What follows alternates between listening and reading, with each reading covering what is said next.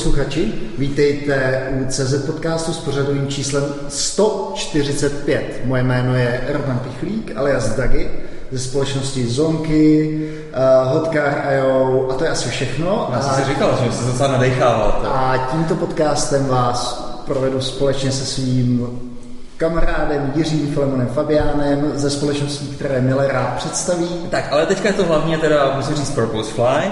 A na pozadí ještě dejme tomu se věnuju Top Monks. A ty ostatní to jsou, to jsou spíš takové jako srandičky. Takže já tady nechci, abyste se ze mě prostě zase dělali tady šouvky v komentářích, že eh, než minuty v mé firmy, tak tak, tak je pryč celý podcast. A nicméně, Filemone, teďka ti čeká velmi záslužný počin. Pořádáš konferenci? Já ne, já ne, pozor. Aha, to, to nepořádám já, já, to pořádá Jirka Penzeš a Jarda Holen ze společnosti Top Monks, takže tímhle je zdravím. Plus uh, celkem velký tým lidí, který, uh, který se o to starají, protože ono to není úplně taková legrace. Udělat konferenci, má tam být nějakých 250 lidí a celá ta konference je Vicefora, píše se to Vise Hora, Com, proběhne 26. května v červnu, teda v červnu, ve čtvrtek, já jsem schopný nějaké noviny. Ve čtvrtek a v květnu 26. v prostorách Jatka 78. Kupujte poslední lístky, dokud jsou, budou tam zajímaví, zajímaví lidi jako je Štejda, Ondra Štef a podobně. Představil jsem to v minulém podcastu, takže nemá, nemá potřebu, podívejte se na to to sami. Tak. Super, uh, myslím si, že to bude super akce, takže doufáme, že se, že se tam plno z vás uh, s náma uvidí. Teda já vlastně no, ještě, nemám, já ještě nemám lístek, ale tak. asi bych ho mohl dostat, ne? Mohl by se dostat a naši posluchači, pokud zadáte, pokud zadáte nějaký token, jaké vymyslíme, no třeba jdeme tomu Vicefora minus, minus CZ podcast, nápaditě, tak dostanete 20% off, jakože to Flemon říká, tak. Tak super. A vidíte, jak se eh, dají pěkně získávat slovy poslechem našeho podcastu. A tímto a ještě musím říct, ještě musím říct že my jsme, my, jsme, my jsme taky nelenili, my nejsme jenom takový ajťáci a nesedíme jenom u kompu a neprogramujeme, když programujeme strašně rádi a strašně dobře, dejme tomu, jako tady s Dagem, že jo, Dagi, my když se do toho pustíme. Tyjo. My když se do toho pustíme, tak to někdy nemá koncert. Je to úplně neuvěřitelný, jako to prostě, jak to z nás lítá, to je prostě, to je, to je koncert, to je prostě nádhera nás pozorovat. No, jak dva virtuozové. No, ale teďka o víkendu jsme si trošku zaběhali, víš? Přesně tak, tak, přesně tak. A byla taková malá výzva před náma. Vlastně já jsem si zaběhal i týden předtím, protože Filemon mi eh, v pátek před pražským maratonem napsal, hele kámo, prostě mám něco s nohou, šetřím se, nechceš běžet maraton? A já jsem si řekl, no tak jako maraton, maraton, co to je, to prostě uběhnu. A tak eh, Filemone, já ti děkuju, eh, zničil jsme celý následující týden. Byl jsem úplně totálně dobitý, protože foukalo a byl velký vítr, ale zvládnul jsem to čas 3.36. Krásný. Spokojenost, Krásný. spokojenost. A tenhle, eh, vlastně tenhle minulý víkend jsme se účastnili závodu Vltava Já musím říct, že jsem absolutně nadšený. Štafetový závod od za, ze Zadova až do Prahy, takže 360 km, 12 lidí, eh, je to vlastně na, dejme tomu nějakých 30 hodin běhu, eh, non-stop, Neuvěřitelný. Já jsem tam běžel s, s partou, kterou jsem post, v podstatě vlastně neznal, znal jsem tam prostě dva lidi, seznámili jsme se, člověk si jako sáhne na dno, jo, jsou tam ty krizovky a ono to setmelí ten tým. Výborná akce. Největší krizovka teda jsme v našem týmu byla, když se náš kamarád Luboš zaběhnul a místo 10 km běžel 16. Plavzal se tam někde nějakým potokem a nakonec nás to stálo asi 20 nebo 30 míst, ale musím říct, že teda tady v tom závodě čas i umístění v podstatě nepřebije tu, tu krásnou přírodu, kdy člověk běží. Krásná příroda, ve která vlastně povila takové borce, jako seš ty. Ty si vlastně podchází. Já jsem z Jižních Čech, no, no takže, přesně. takže si běžel uh, mojí přírodu. Dvoj, dvoj domovinou. Přesně tak, přesně Ale tam já jsem běžel a ty stromy to prostě říkali, tak, tady se narodil, tady jsme ho vyvrhli, na, aby mu vás tady obležovat. Tak, dobře, konec Radíček. Konec radíček, my, my stejně dneska už asi nic jiného nemáme. Proto tady nejsme sami, máme tady hosta. Tak a tím hostem je Vašek Vávra. Čau Vašku. Ahoj, čau, díky za pozvání. A, my se vlastně s Vaškem známe dlouhý roky, pracovali jsme spolu ve společnosti HP, uh-huh. že jo? a já o Vašku vím a vždycky mě to hrozně zajímalo, že jsem o tom čet a tak a teďka jsem se v tom skvěle, no. v tom posledním jsem se skvěle zamotal. Viděl jsem, nebo vím o Václavu, že je vášnivý hráč šachu, a pak šachu jsme si docela dost povídali a z Vaška vypadlo, hele, já programuji vlastní engine a šachovej, a slovo dalo slovo. Mně tohleto téma přišlo, přišlo velmi zajímavý. zajímavý. Vaška jsme teda pozvali a to, co já bych dneska hrozně rád slyšel, to je taková ta historie člověk versus stroj, protože možná to nemusíme úplně, úplně točit jenom kolem těch šachů, že jo? Teďka v poslední době jsme zaznamenali na, ve sdělovacích prostředcích třeba souboj člověka versus, uh, člověka versus to, který hrál Go. Takže kolem toho se bude točit tady ten podcast. A já bych možná teďka dal slovo Vaškovi, aby se představil. Jasně, jasně. Takže já jsem Vašek, jak Roman řekl, tak jsme se potkali s Romanem v APčku. No a co se týče mě a šachů, tak to je jako hodně dlouhá historie, to nebudu jako e, probírat všechno do detailů. Každopádně e, hraju šachy, šachy jako e, mě zajímají. Aktivně hraju e, závodně za e, Eška Vyšehrad. E, ne úplně extra úrovni, ale to je možná jedno. A zároveň se teda zajímám o programování šachů, o, o tom, jak vlastně jsou schopní a byli schopní vlastně uh, ty šachy hrát počítače. Hmm. Uh, no a to samozřejmě má jako přesah do, do, do spousty dalších oblastí, třeba v tom programování nebo v umělé inteligenci. Správně si zmínil, že teď jako to hlavní téma je asi vlastně, že Alpha, Alpha, AlphaGo. Eh, mě by vlastně úplně nejvíc zajímalo, kam až se to, kam až se to datuje vlastně a jak jsou třeba staré šachy. Mě by zajímala taková věc, jak jsou vůbec staré šachy? Uh, šachy, já mám pocit, co si pamatuju, že, že se odhaduje, že, že vlastně šachy pochází z nějakého 5. 6. století, byly jakoby vynalezený v Indii a přes Peršany a Araby se dostali ve středověku do Evropy. A mm, ještě ale v průběhu těchto století se vlastně ty, ty pravidla různě měnily a tak dále. Mm-hmm. A řekněme, já, e, detaily různých těch, třeba těch procedurálních pravidel kolem té partie, ty se vlastně mění třeba i furt, ale, ale, ale ta podoba, ve které se všichni známe, myslím, že už byla v tom nějakém tom vrcholném středověku mm-hmm. e, taková. A jestli by se mohl říct, jak, do jaké doby se vlastně datuje to, že se lidi snažili ten problém vyřešit jinak, než by hrál člověk proti člověku. A můj oblíbený mechanismus. No jasně, no, to, to jsi mě nahrál, já bych ho určitě zmínil i tak, takže to se nemusíš bát, že bych nezmínil mechanického turka. Uh, takže vlastně, ale já, já, já to uvádím jako skutečně, že, že tehdy začal vlastně začala historie počítačového šachu, když to bylo už prostě na konci 18. století, kdy Marie Terezie při, přišla za, za uh, baronem, inženýrem maďarského původu, narozeným eh, v Bratislavě Kempelenem a řekla mu, podívej se, potřeboval bych, abys udělal pro slávu království uh, něco, co nikdo nikdy neviděl. No a tak Kempelen čel a uh, představili něco, co, co vypadalo jako socha, eh, socha Turka, eh, dřevěná s turbanem, který stál před takovým malým stolkem, eh, kde byly šachy a, a figurky a, a řekl, že prostě vyrobil Turka umělýho, který umí hrát šachy. No a, a skutečně se zdálo teda, že tahle socha hraje šachy a dokonce velice dobře. A byl to vlastně velice slavný příběh v Evropě. Eh, Napoleon eh, proti Turkovi hrál, prý třikrát prohrál. A, no ale... Oni si jezdili různě po Evropě, ne? No, no, no, no, jezdil po Evropě, po, po, po královských dvorech a tak dále. A jak se to jako hejbalo? Jako to, to, no, nějaké klouby, že to jako vypadalo, že se to jako... No tak byl to samozřejmě jako fake, že jo? No to je jasný, prostě, ale, jako, ale... Že, že, to neprokoukne Napoleon, nebo tak? No, no, no, jasně, no, to, to jakoby v tom bylo, i když to byl fake, i když vlastně v tom, v tom stole byl uh, dobrý šachista, ale velmi malý, tak, uh, tak prostě mm, stejně uh, technicky to bylo velice dobře exekuovaný, že prostě, uh, že to nikdo nepoznal za prvé, že to fungovalo že tak, že prostě ten, ten člověk ve stolu za prvé viděl na tu pozici a za druhý byl schopný prostě nějak tím Turkem pohybovat tak, aby on hrál. Okay. Uh, byl, to, byl z toho potom skandál, když to prsklo, že tam je... Obrovský tenkrát si to pamatuju, že to propíraný. Já... Mě, jako mě fascinuje, jestli ty lidi si tak mysleli, že to je zázrak. Nebo... No je, jako, co si, mi, co si pamatuju, co jsem o tom čet, tak vlastně nikdo na to moc nepřišel tehdy. A až postupem času, jo. Takže, takže velká většina lidí prostě na to tehdy nepřišla, myslela si, že to je zázrak, že prostě uh-huh. takové věci můžou existovat. A pak já upřímně neznám přesně tu historii, historii, kdy se na to přišlo, kdy, jestli to on řekl někomu, nebo jak to bylo. Byly nějaký další teda pokusy mezi mechanickým turkem a, a počítačem?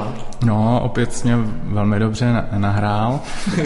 Teď to vypadá, že vy dva jste se nové připravovali. Jasně, jasně. Ne, tak no, jasně. Jasně, jasně. Takhle tohle budu, máme připravit. tohle budu vynechávat. No. Ne, já zase, a znovu bych zmínil ještě před eh, příchodem jakýchkoliv počítačů Španěla Torrese, který eh, někdy úplně na začátku 20. století, někdy 1910 nebo tak, udělal eh, další mechanický přístroj, který skutečně jako to nebyl žádný fake, ale já nevím, jestli byl asi teda poháněný nějakou mechanickou silou typu jako nějaká klika nebo tak.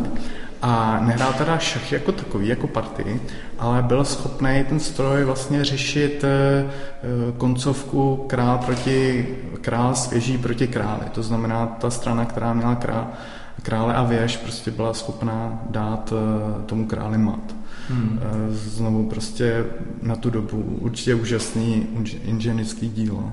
Hmm. Skvělá exekuce. No, tady to jsou by docela pěkný úlohy, jako na taky pro děti, aby se, aby se učili. No jasně, tak teď to uděláš prostě v, v jakýmkoliv virtuálním stroji na mobilu možná, eh, nebo v Bashscriptu, jakkoliv, ale mm. 1910 určitě jako eh, podstatě řekl bych i milník, nebo prostě super, super věc mm-hmm. na tu dobu. Jak pokračovala ta historie dál? No tak... Takový ten typ. Dědeč, dědečku povídej. Jak to bylo dál? A zvídavá očka Dagiho těkala po Václavově a hltala, hltala každého slovo. Pokračuj Václav. Já už, já už se totiž těším na ten Deep, jo, tak to je ještě daleko. Ale tak eh, já bych zmínil několik věcí, možná na mě jako třeba ukazujte, jak to mám urychlit nebo tak.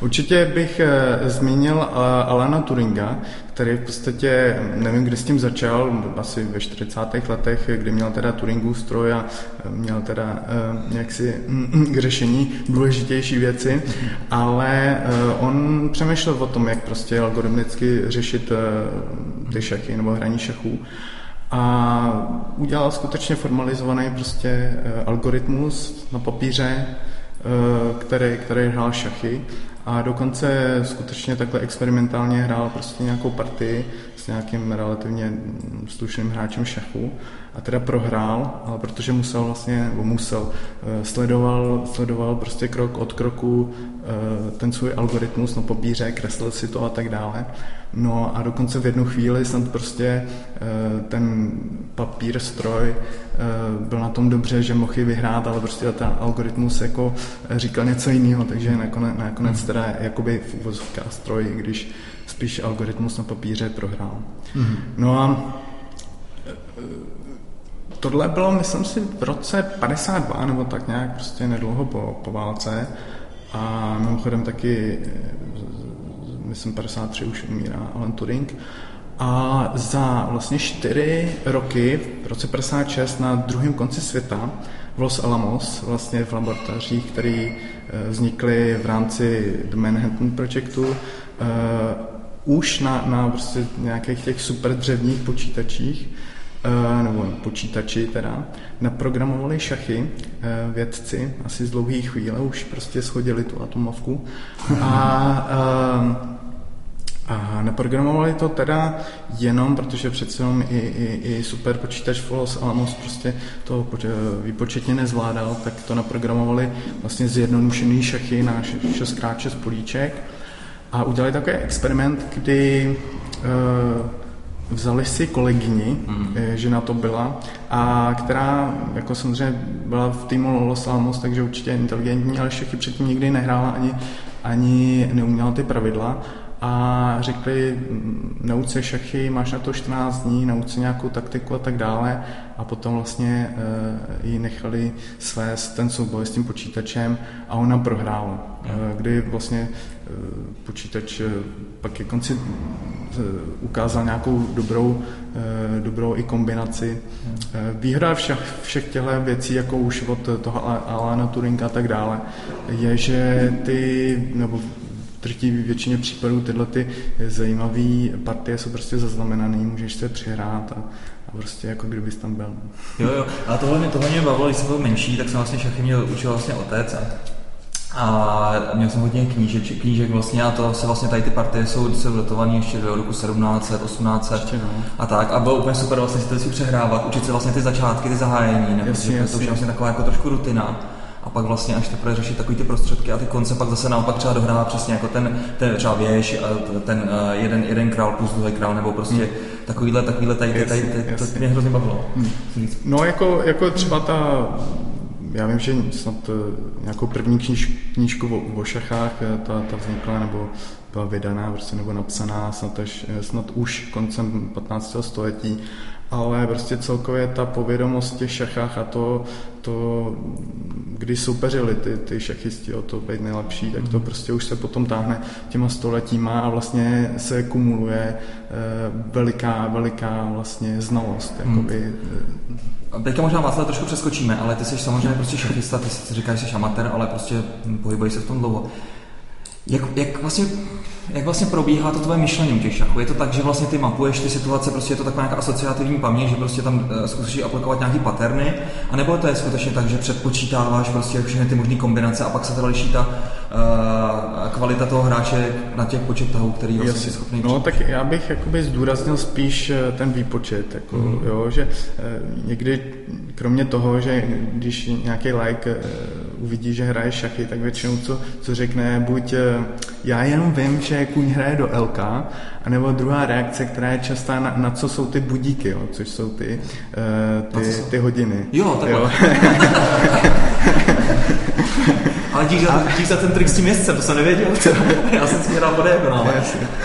No a uh, čeho jsme to vlastně byli? Jo, jak je, to myšlení, no. to myšlení, no tak je, je spíše to o tom propočtu. Jo, a ještě jsem chtěl říct, že právě Lajce říká, no tak vy se vlastně musíte naučit ty tahy a když se naučíte ty tahy, jakoby, že, tak, tak už to umíte, ne? Jako, takže vlastně taková ta představa možná naivní je, že to je nějaký memorování nebo tak. Samozřejmě, e, co se týče třeba šachového zahájení, toho těch úplných začátků, hmm. tak prostě e, by se směl něco naučit z paměti, to ale nemůžeš to jenom memorovat samozřejmě. Měl bys vědět, eh, proč, proč hraješ to nebo ono, eh, jaký by měl být nějaký plus minus další tvůj plán. Měl bys vědět o zahájeních, jestli ti třeba budou vyhovovat nebo nebudou vyhovovat a tak dále. Já třeba zahájení právě tohleto eh, učení se z paměti nemám rád a prostě zahájení podstatě vůbec neumím. Jasně, jo. jasně. Jenom aby se uměli vlastně naši posluchači udělat představu, co vlastně se všechno musí do těch algoritmů, co jasně, musí zohlednit. No tak jasně, já by, takže já, já budu pokračovat prostě ne, rychle, takže, takže vlastně ten asi největší výzva je, řekněme, v té střední hře, kdy vlastně potřebuješ eh, spočítat ty různé kombinace a v podstatě proskoumat ten eh, stavový strom prostě ty pozice.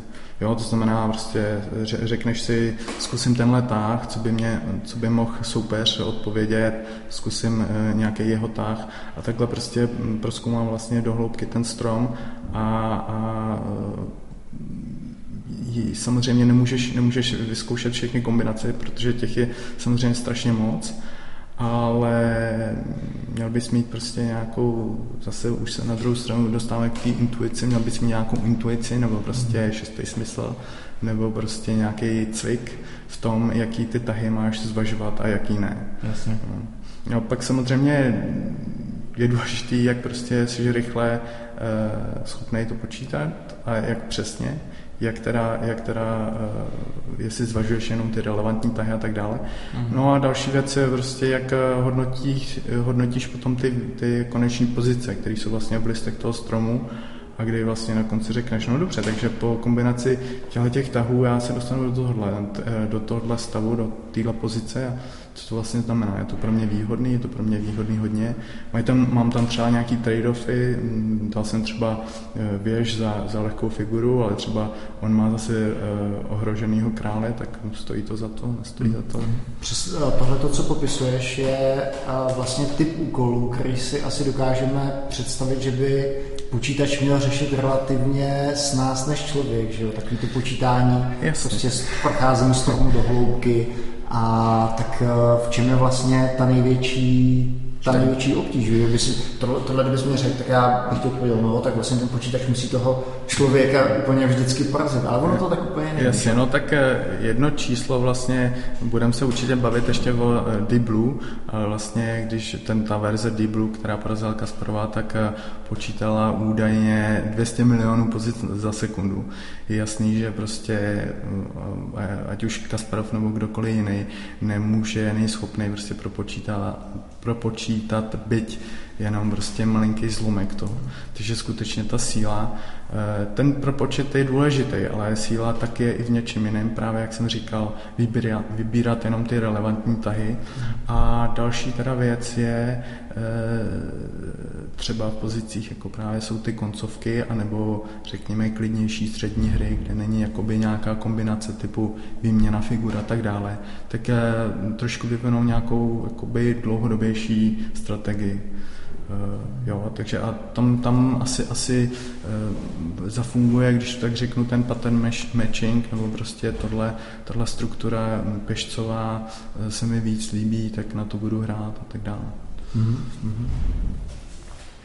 Plus další věc je prostě zase jo, léta tréninku, ty počítače taky můžou trénovat, ale prostě léta tréninku plus ty jak, jaksi společný znalosti toho lidstva, když to tak řeknu, prostě, jo, tak, tak ty, ty hráči prostě nejlepší se na to vyvinou dobrý, dobrý cit na spoustu věcí. No. Mm-hmm. Uh, ty už vlastně narazil na ten příběh toho Deep, uh, deep Blue Jay a co, uh, co to vlastně bylo, co se jednalo?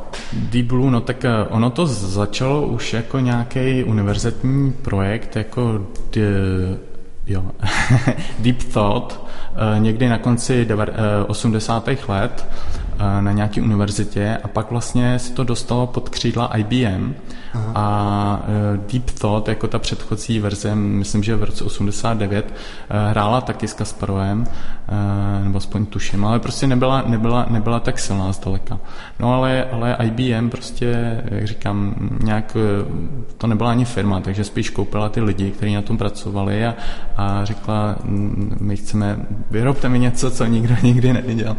A dala do toho mm, asi obrovský prostředky, protože vlastně vzniknul z toho jako dedicated hardware eh, super počítač, který byl schopný eh, vlastně hrát jenom šachy. Mm-hmm. A, takže vlastně to bylo jenom pro marketing, že jo, nějaký. A byl to, byla, vznikla teda mm, ta první verze Deep Blue, která hrála s Kasparovem v roce 96. A... Kasparov byl tenkrát mistr světa. No, on byl mistr, ono totiž trošku složitý je to v tom, že byly různý nějaké hráčské asociace a tak, ale Kasparov rozhodně v 90. letech a i trochu předtím, trochu potom byl prostě považovaný za prostě nejsilnějšího hráče, když byli další skvělí hráči, ale určitě byl považovaný za prostě dal by se říct třeba v tom roce 96 na, za určitě jednoznačně nejlepšího hráče na světě Uh, no, takže, takže 96 Kasparov prohrál, teda vyhrál, pardon. A, a IBM chtěl rematch. No tak rematch byl v roce 97 a tehdy vlastně Deep Blue vyhrál a vzbudilo to obrovský pozdvižení, že vlastně skutečně uh, lidi si už vlastně několik desítek let říkali, kdy teda, kdy teda počítač porazí mistra světa v šachu, kdy se to stane.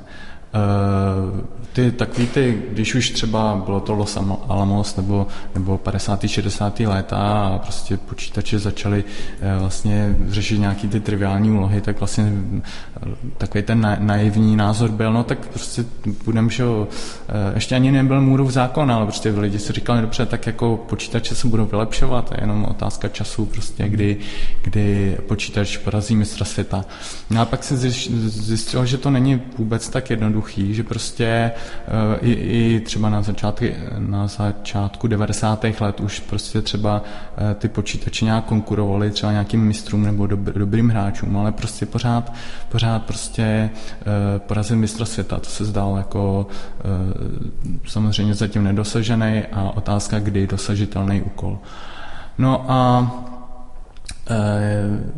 Já tady mám sebou takovou knížku právě, o, která se jmenuje Šachy a PC. Byla to taková jakoby prostě moje bible z, z, když, v začátcích, kdy jsem právě programoval ty šachy.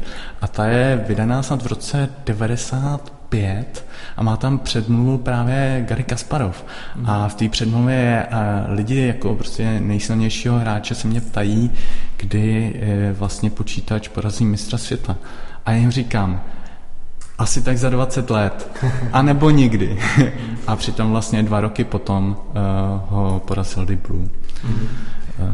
A ty jsi, ty jsi už narazil na tu kontroverzi v tom zápase. Já jsem o tom četl v knížce Signál a šum, kdy mm-hmm. on už trpěl Kasparov jsem paranojou, že se mu nezdálo, že, že, by, že ten počítač hraje jako počítač, ale mm. že mhm. tam je tým Jasně. lidí vlastně živých, který tomu počítači jo. pomáhají. No, byla to kolem toho kontroverze nejenom vlastně ten, ten to halo, že, že teda vlastně počítač mm, vyhrál, ale taky vlastně Kasprov si mm, stěžoval na určitý věci. Eh, konkrétně vlastně některé ty tahy eh, toho počítače se zdály být eh, dost divný. Tuším, že to bylo, že, že vlastně jsou, se, se udávají taky dva příklady v partii dvě toho celého zápasu, v druhé partii toho zápasu. A v jednom případě eh, ten eh, Deep Blue vlastně eh, zahraje nejen na, na tu dobu, ale i vlastně třeba i na současnost velice lidský tah, kdy on nejde po materiálu, to znamená ne, mm, neveme soupeři tu nějakou figuru nebo pěšce, ale udělá něco, co je prostě e, považováno za nějakou lidskou strategii, za, za mhm. něco, co by udělal člověk. Mm. A teď už asi ten nejlepší z nejlepších engineů by to asi možná udělal tak jako člověk, ale tehdy určitě, e, přestože to byl super počítač, tak e, asi na tu dobu je to překvapivý, že to udělal. Takže mechanický no. tolik se opakuje. no, jest, no, ale tam jde o to, že jako je, jak to vypadá. On, on prostě je na tom pódiu prostě před novinářema uh, s nějakým operátorem toho IBM, který dostává přes terminál nebo přes obrazovku ty tahy.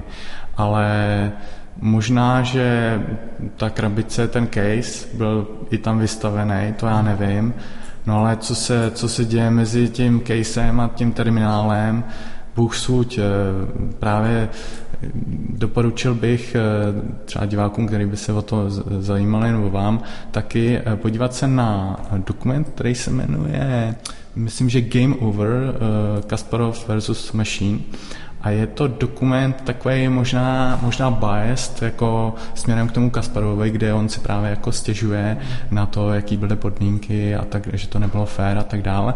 A na druhou stranu oni tam dávali, dali prostor i prostě té druhé straně, jak eh, těm hard, hardware eh, nebo i software specialistům, tak i třeba vlastně nějakému velmi stroji americkému, který na tom projektu celým spolupracoval jako z té šachové stránky.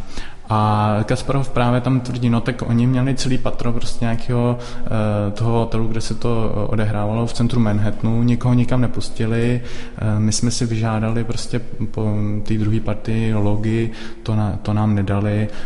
Potom, co skončil ten, ta, ten match, tak já jsem chtěl rematch, IBM, IBM to nechtělo a rozebralo prostě Deep Blue a dalo ho do muzea svého a, a vlastně Kasparov třeba chtěl, aby, aby to sloužilo nějakým edukativním účelům nebo něco takového a to zase, to zase IBM zakázala, nebo si to vzala hmm. prostě jenom pro sebe.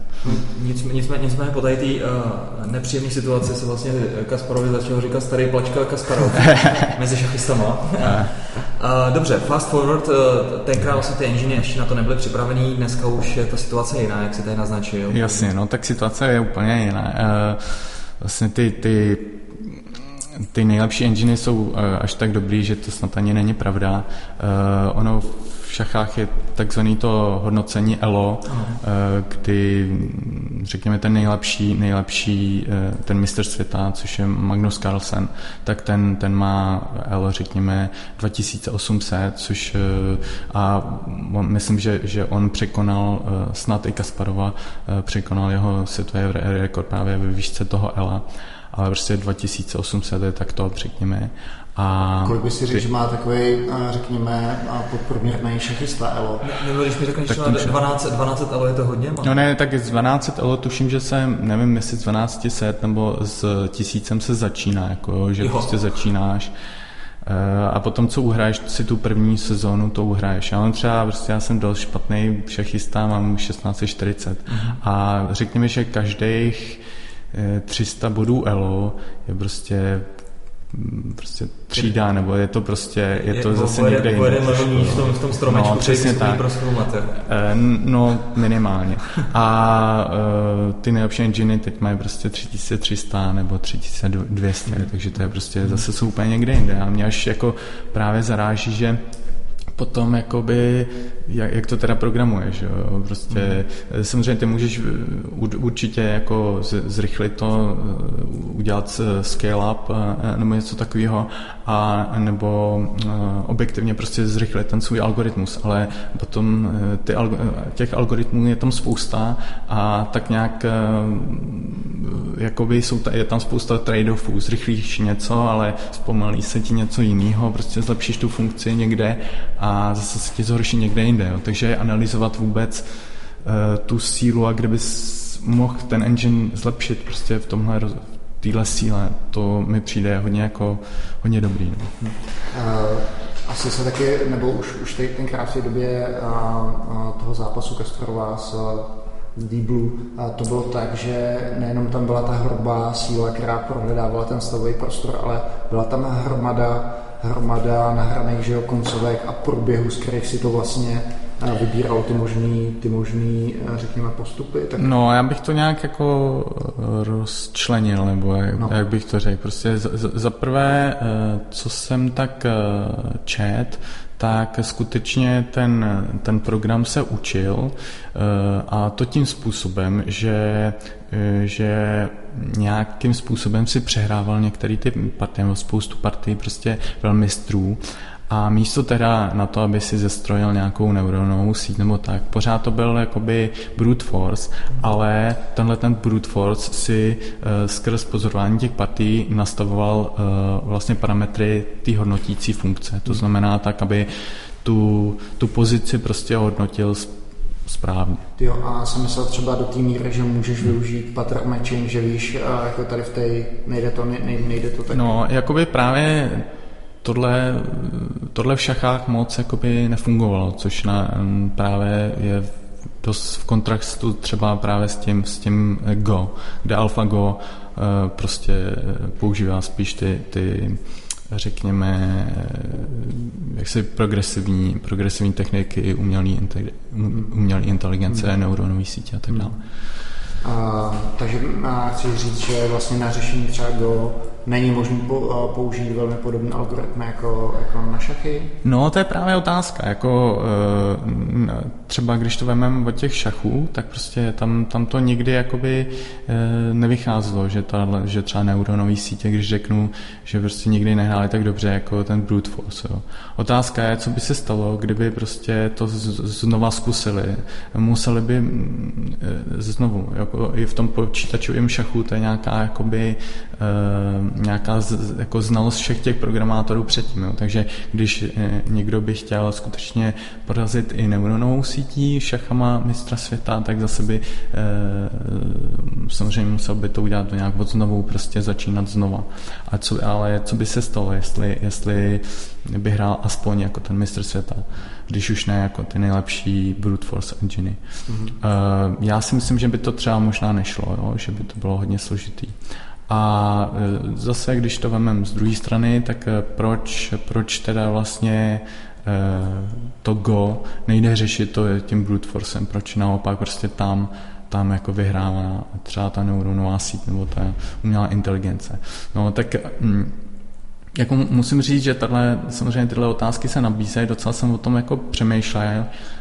Samozřejmě mm, ta ta úplně nejzásadnější asi odlišnost mezi šachama a Go, nebo Go, eh, je v tom, že ten stavový prostor Go je daleko, daleko větší. Eh, když zkoumáš ten stavový strom a chtěl by si ho proskoumat celý, tak říká se, že ve střední hře, což je ta část, která zajímá v šachách, tak je průměrně asi 38 možných tahů. Nevím, jak přesně v průměru je to Go, ale je to prostě gry 19 na 19, což je 361 průsečíků a pokud já vím, tak prostě průměrně většinu z nich můžeš obsadit, takže máš hmm. na výběr plus minus třeba 200 těch možností a to je obrovský rozdíl. Hmm. Myslíš, že to je ten důvod, proč vlastně vítězství toho počítače nad člověkem trvalo tak, eh, tak dlouho? A nebo to bylo jenom tím, že lidi tíhli... Nagosrali. no, tíhli historicky k těm šachům. No, tak jako já si myslím, že obecně, když to je těžko podceňovat jeho, jeho východní Asii, ale jako i Číňani hrajou dost i ty takzvaně západní šachy, tak ty šachy přece v té historii i, i toho normálního jakoby sportu nebo normálních šachů i v historii počítačového šachu, tak samozřejmě byly oblíbenější, daleko víc, víc se na nich hmm. jako eh, Hmm. strávilo toho výpočetního času, jak už lidského, tak, tak, eh, eh, tak počítačového. Ale samozřejmě myslím si, že nejenom kvůli tomu, že, že eh, ta hra, ta hra Go, teda myslím, že má daleko větší stavový prostor, ale jsou, jsou tam i určitě další aspekty. Když se na to takhle nějak podíváme, tak eh, mě skutečně i, i vlastně se říká o těch, o těch hráčích o těch lidských, že oni daleko víc, když je srovnáme s těma šachovými hráčema, že oni daleko víc používají intuici. Mhm. A to ne, neznamená, že eh, šach, šachisti by nepoužívali intuici, nebo naopak v Go hráči by nepoužívali nějaký propočet. Ale prostě ta intuice je tam zřejmě víc obsazená Eh, je tam víc toho pattern matchingu eh, a tak dále. Myslím si, že dalším, jakoby dalším rozdílem, nevím, jestli to dokážu popsat dobře, je to, že prostě ta hra Go je tak jako mně připadá víc statická, jo? že ty tam prostě dáš ten jeden kámen, pokud teda on ho jako nezajme, tak tam zůstane. Jo. Když to v těch šachách prostě těma kamenama jako různě taháš mm. a i z, jedný, z jednoho konce šachovnice na, na druhé a tak dále. Uh, když to jak říkám, jo, tady prostě ty, ty, ty kameny leží a vytvářejí prostě ty pateny, které prostě obsazují ty, ty, ty oblasti a ty druhý kameny a tak dále. Uh, no a třetí věc, co bych třeba řekl, možná jich je víc, je to, že pokud třeba to řešíš těma neuronovými sítěma, tak ty prostě e, musíš přijít s nějakým jakoby mappingem těch jakoby vstupů hmm. a těch výstupů. A e, třeba jako přijít na, na množinu těch výstupů e, pro šachy u neuro, neuronových sítí mi přijde daleko složitější, protože by se musel právě nějakým způsobem ještě naučit vlastně pravidla těch šachů. Mm-hmm. To znamená, jako, jak by si reprezentoval to, že já chci hrát tady peš, pešec je špatný příklad, eh, střelcem z A1 na C3, jo, musel by si prostě třeba eh, samozřejmě ono ti to může dát prostě souřadnice toho startovacího a cílového políčka, ale v tom případě velká drtivá část eh, těch možností by byly prostě neplatné tahy. Mm. Jo, když to prostě tady zadáš jenom jednu koordinátu, souřadnici a prostě nevím jaká část, ale myslím si, že velká většina část je, je, jsou validní tahy. Mm. Ale eh, dobře, eh, to je konec. to je pěkný, prostě tady ta teorie samozřejmě. A teďka samozřejmě ty, ty, ty nejsi jenom teoretik, anebo prostě hráč eh, šachu, ale ty jsi taky i programátor vlastně takovýhle engine. No, jasně. Takže jestli jsme mohli teďka popovídat trošku o tomhle, jaká je vůbec motivace, když v dnešním světě prostě tady máš takových různých engineů, proč si Václav prostě sedne a večer to místo koukání na ordinace v Růžové zahradě, což je samozřejmě super seriál, doporučujeme, se nevěnuješ, se věnuješ vlastně programování takhle engineu? No, to je, to je, myslím si, velice správná otázka. A ta, řekněme, moje historie toho programování šachu je zase hodně dlouhá, řekl bych, prostě dva takové proudy, samozřejmě ty šachy jako takový, to znamená Myslím, tam byl docela rozhodující okamžik, kdy jsem jel na lyžák a tam s náma jel David Navara, což je doteď česká šachová jednička. A on tehdy v sedmý, já jsem byl v devátý třídě, tak hrál eh, proti mně ještě s tím kamarádem, eh, hrál poslepu, hned nás prostě rozmáz. Počkej, jako, že, že jste mu zavázali oči, no, no, říkali... No jasně, pozici... jenom jsme mu říkali ty tahy, které jsme hráli. No. Jo, jo. A, on, a on, a, takže si pamatoval, jak vypadá ta šachovnice. No jasně, pamatoval. No, to, to no ne, tak to, že si pamatuje všechny figurky a figurky proti hráče. No, a to, a to jsou lidi, kteří takhle hrajou simultánky. Jo, jo, jo, to je tak. No dobře, ale když hraješ tu simultárku, tak... Ale nekoukají na to, Oni, oni, oni, prostě si pamatují všech těch deset šachovnic a normálně jedou. Jsem myslel, že se na to vždycky ten mistr prostě koukne na tu... Tak máš různé ty simultánky, to třeba teď vlastně, když jsme se tady s Filem potkali eh, v Avastu, tak tam Kasparov hrál proti 12 hráčům, ještě nějakým lajkům, takže pro něj to byla docela jako zývačka a nehrál na slepo, hrál normálně, že to viděl. Ale jsou hráči, kteří to, myslím, jako každý dobrý šachista to umí na, na slepo, ale jsou hráči, kteří to umějí i simultánně na slepo. Zjistil jsem si při přípravě, že eh, nějaký světový rekord je snad 42 partí prostě na slepo simultánně. Eh, kdy vě, většinou ne všechny, tedy ale většinou ten, ten dotyčný vyhrál. Já si, já si nezapamatuju, co mám odpoledne přinést z nákupu a tady tady si pamatuješ ne, 42 partí. Tady to je svět nějakých takových zajímavých Raymanů mi to přijde. Jo, jo. No jasně, určitě. Jako... A, a vlastně ten návrh je takový trošku divný. No tak no, eh, divný. Ty, ty, ty, ty jsi studoval uh, s jeho otcem, respektive jeho otec tě učil? Ne, vlastně neučil, ty jsi vlastně nebyl to, jo, jo, jo. Protože já jsem zase zažil vlastně jeho tátu, vlastně, který učil matematiku na ČVUT a i tam byl, učil jsem statistiku a i ten otec byl takový jako specifický, myslím říct. Já nebudeme říkat divný specifický. Ne, ne, ne, byl, byl, byl perfektní, no, prostě měl takový zvláštní, takovou zvláštní dikci, takový tak jako, trošku mimo. A, a ten jeho syn, prostě to jsem ho obdivoval, jo, protože oni vlastně jako tenkrát, on, on právě říkal, že je to docela jako drahý koníček, nebo, nebo prostě musí tam toho syna vozit. No, prostě, vozit ale on by chtěl, on tenkrát vlastně jsem viděl nějaký článek a říkal právě, já bych mu chtěl dát úplně jako všechno, aby prostě mohl se jako věnovat. Ale furt to bylo takový, že prostě oh, mu dali jenom to, co mohli, prostě, a ten, ten jejich syn prostě to vlastně všechno jako, vlastně si to vydobal sám, prostě, že jako tou svojí, tou svojí, tou svojí tím talentem, takže strašně sympatická, jsem si sympatická rodinka. No. David je určitě jako specifická osobnost, když to tak řeknu, a prostě je hodně talentovaný na ty šachy a třeba a, ale jako řekl bych, že je chytrý, chytrý jako všeobecně, jo? Mm. i když to tak nevypadá hm, třeba na první pohled eh, podle toho projevu. Nebo jako tak, tady ale, taky nevypadá, je, je chytrý jako pice. Eh, ne, ale jako třeba, co už vlastně i na tom lyžáku vím, že, že se projevil, bylo v tom, že, že recitoval nějaký básničky, který snad prostě složil sám a byly úžasně vtipný a prostě mm dokázal, dokázal dobře improvizovat a tak dále. Takže vás smáznul s kamarádem, což byl no. takový tvůj impuls k tomu, aby si se nad sebou zamyslel? No jasně, no ne, tak od té doby nás prostě začaly uh, ty šachy strašlivě táhnout. Toho kamaráda uh, Adama, zdravím, Adame, uh, ještě snad víc a prostě právě jsme se jakoby přidali do toho, do toho klubu na Vyšehradě, začali hrát ty šachy jakoby nejdřív nezávazně, pak i závodně.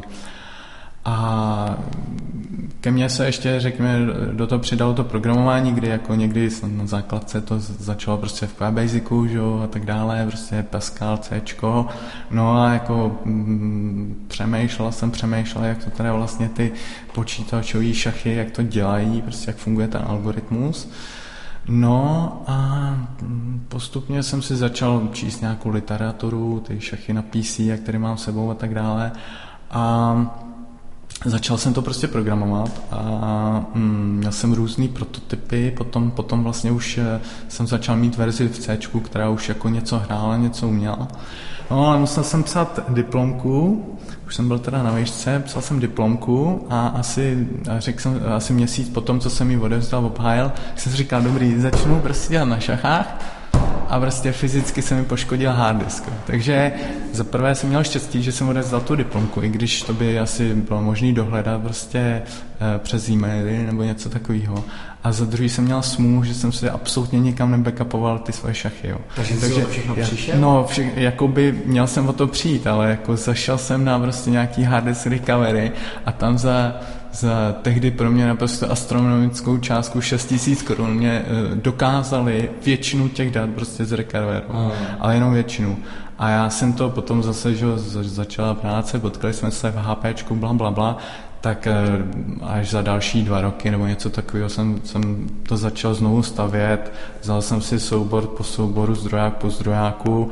Uh, už jsem byl chytřejší, tak jsem si řekl, dobře, dám si prostě nějaký jako tam SVNko, budu si to někam backupovat, udělám si testy, protože to byla předtím prostě změť jako úplně šíleného špagety kódu prostě. to mě, tak dále. To mě ještě zaráží, že si, že si nezačal z jedné vody na, na čisto, že prostě si hmm. řekl, tak teďka hmm. už jsem chytřejší, prostě, a, nebo si jenom říkal, je škoda těch algoritmů, co tam mám, bylo by blbý to zahodit. No, to je jako v podstatě velký dilema určitě a já si skoro myslím, že to bylo tak, že jsem si chtěl jako z jedné vody na čisto, ale to tě nebaví v tom směru, že děláš věci jako znova za prvé a úplně od začátku, nemáš vůbec nic. Jo. A potom, když už jsem jako začal eh, brát ten svůj originální zdrojový kód, tak najednou mi to nějakým způsobem pár dní, pár týdnů šlo, takže jsem relativně rychle vystavil znovu tu skládačku a pak ještě jsem jako překonal, že jsem do toho dal věci, které tam nebyly a tak dále.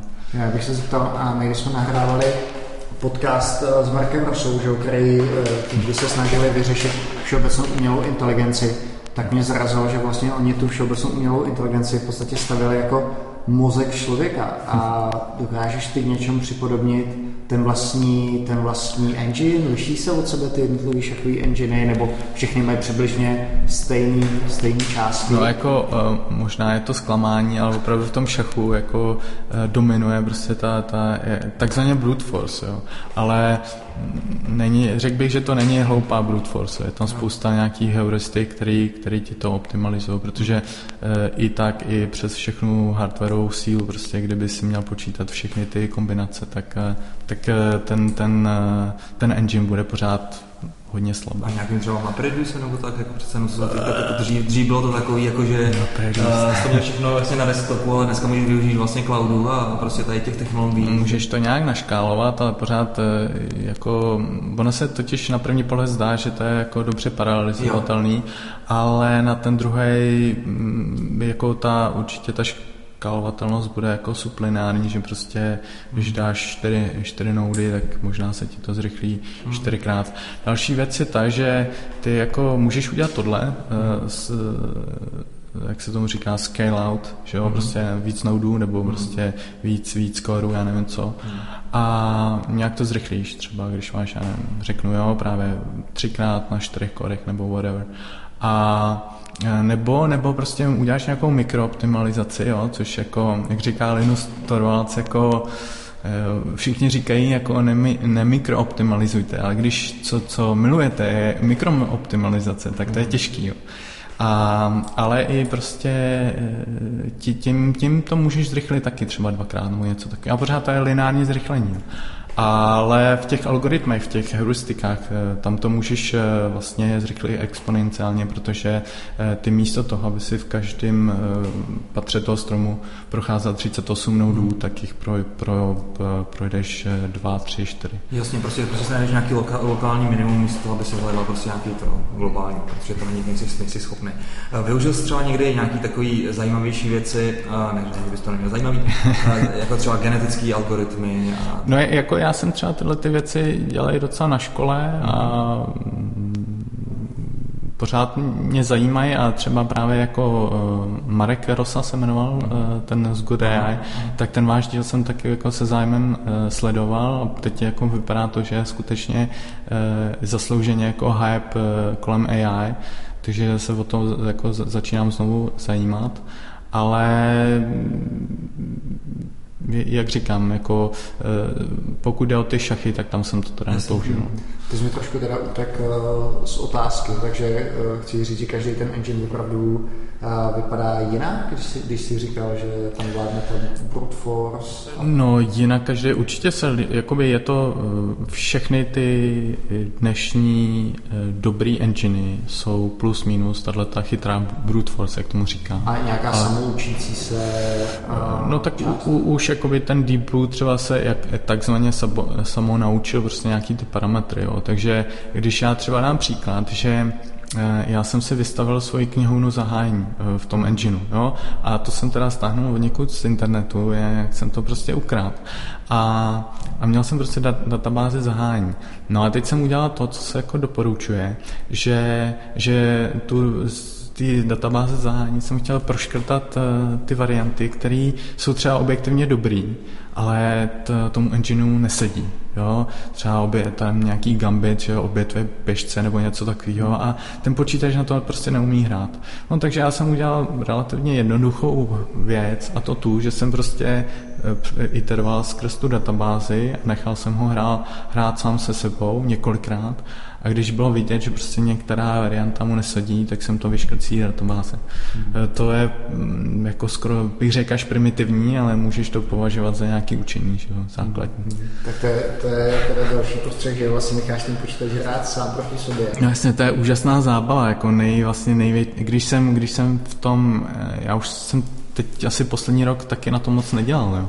ale když jako e, jsem na tom dělal hodně, tak nejlepší bylo právě pustit si tu nejnovější verzi mm. na tu druhou nejnovější jo, a vidět, jestli prostě teda z deseti partí jako vyhraje aspoň těch pět a půlku, čtyř a půl, nebo jestli, jestli to je stejně, nebo jestli to skončí s Segfortem, nebo co. Hele, a jaký teda používáš KPIčko? Tak jedno jsem teda vytušil, vytušil že vlastně je to teda uh, rychlost uh, dalšího tahu, nebo vymýšlení dalšího tahu.